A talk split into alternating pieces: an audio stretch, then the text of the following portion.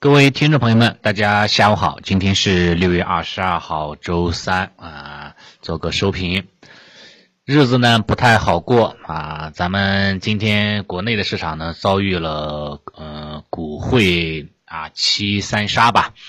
你像股票市场就不用说了，对吧？今天是集体飘绿的，啊，两市下跌的个股呢有三千七百多只个股，对吧？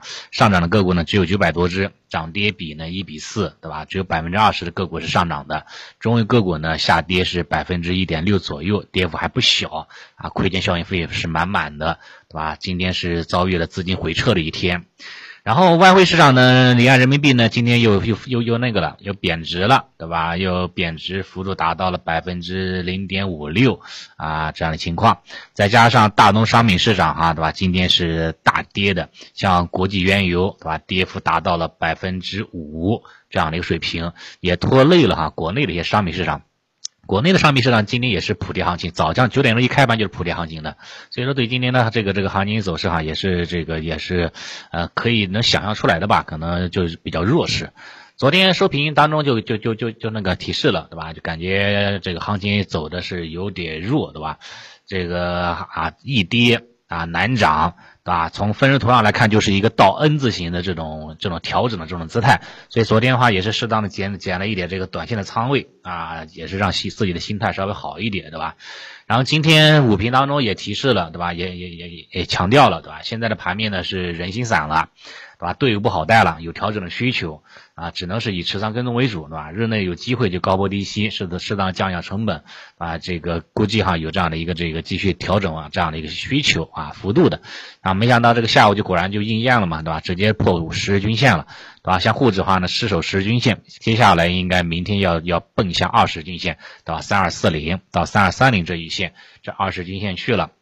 因为因为这两天啊，你发有没有发现啊？这两天它每次打到十日均线，它都会有弹起来的。但是话说话一说回来，对吧？你藏在支撑线这个位置徘徊，常在河边走，哪有不湿鞋呢？对吧？这次就就玩玩脱了，对吧？玩玩散了，对吧？没有兜住，对吧？这个这个它这个资金哈没有承接得了，行情呢就一泻千里了，对吧？这个尾盘哈有这个有这样的一个跳水的一个意味哈，就有这个加速的这样的一个意味。两市的成交量呢，相对于昨天再度的萎缩，萎缩八百多个亿吧。今天成交量也破，也跌破万亿了啊！成交量啊，人气不行的情况之下，那么市场的话呢，这个延续调整的概率呢是偏大的。北向资金今天又出来捣乱了，对吧？北向资金北水今天净流出大概将近七十个亿，本周一直在流出，啊，周一流出了九十。七个亿吧，好像是周二的话流出了十个亿，今天又流出七十个亿，对吧？这是三天，本周三天，对吧？前三天，对吧？就已经是那个流出了这个一百七十、一百七八十个亿了，对吧？这样的一个资金幅度了。所以说呢，外围的这个流出，然后盘面当中表现的是有点弱，对吧？所以今天的话呢，一整天都没有开仓，也是有所担忧吧？啊，这这一块的，对吧？因为做交易嘛，你不可能说每天都做交易嘛，对吧？你你那你总是要看看行情的，看情绪的，看看这个机会的，对吧？有机会的话就做一做，对吧？有调整的这样的可能比较大，那还是要管住手，啊，收入心。啊，然后适当的话呢，这个降低一下这个短线这个交易的这种频率嘛，啊，尤其是控制好仓位，对吧？因为一旦调整下去了，啊，你仓位非常重，对吧？又满仓了，你的调整下去的，你是止损呢，对吧？还是还是扛一扛呢？就很被动了，对吧？你有额外的仓仓位之后，你调整下去之后，你可以很耐心的，对吧？等它分批低吸，你就不怕它调整了，对吧？你的心态就好很多了。对不对？这是是有很大的一个区别的，反正，反正明天的话就看二十均线吧，二十均线附近，我觉得应该短期会有一个机会上车的机会啊，可以留意一下啊，这是啊这是这一块。然后板块方面来看，今天表现最好的肯定是一些电啊，这个光伏跟汽车啊，包括锂电吧。这个赛道方向今天是这个是最强悍的，资金呢也是迎来了这个抱团取暖的这样的一个契机，对吧？在早上的时候呢，这个汽车产业链对吧，就表现就非常非常强啊，尤其是这个昨天晚间这个理想汽车不是发布了新一代的这个车型吗？对吧？号称五十万以内，对吧？打遍天下无敌手，对吧？五十万以内没有没有一个能打的。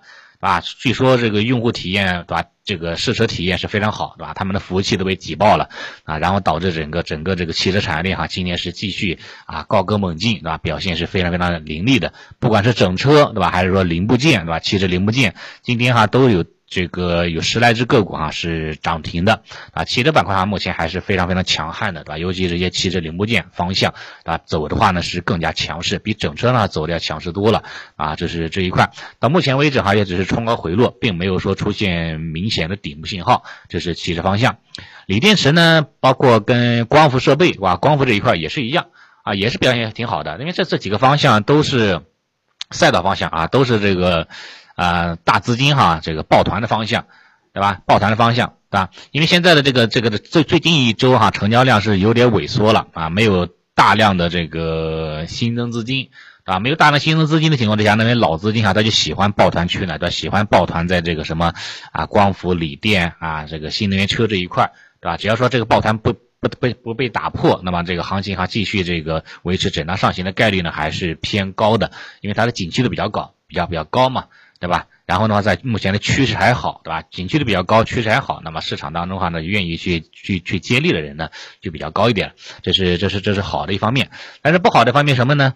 不好的方面就是场外资金哈，它没有它没有它没去处，对吧？它它也没有很好的介入机会，对吧？你这老资金一直抱着这个抱着赛道股，对吧？抱着这些这个方向，这几个方向一直不断的走高，那场外资金它又不可能，它又不太愿意去这个大规模的去介入呀，对吧？啊，对不对？他想介入的话呢，肯定是想介入一些低位的板块呀，啊，低位的还没有没有涨起来板块，比如说像大金融啊，比如说像消费，对吧？比如比如说像这个其他的一些这个啊题材方向啊，这些方向是很多场外资金比较喜欢的方向，因为它位置比较低嘛，这段时间没没怎么暴涨过嘛，但这段时间这这几个方向它就是涨不起来啊，就是零零星星的话涨一涨一波之后，然后又开始又开始调整下去了。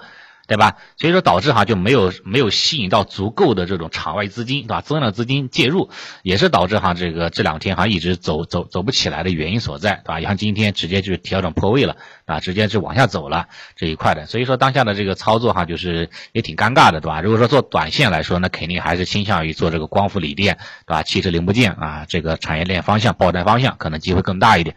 啊，但是说如果说做做做这个中长线的一个布局哈，那可以还是去关注一下这个低位的板块，对吧？尤其什么呢？尤其是说那个这个有业绩预期的，对吧？因为二季报马上就到到来了嘛，业绩报表的预盈预增的大幅超预期的这些个股，对吧？这些板块，对吧？陆陆续续都会公布出来。那这些个股它开始走强了，位置又不高的情况之下，这些方向我觉得可以呢，当做一个中线。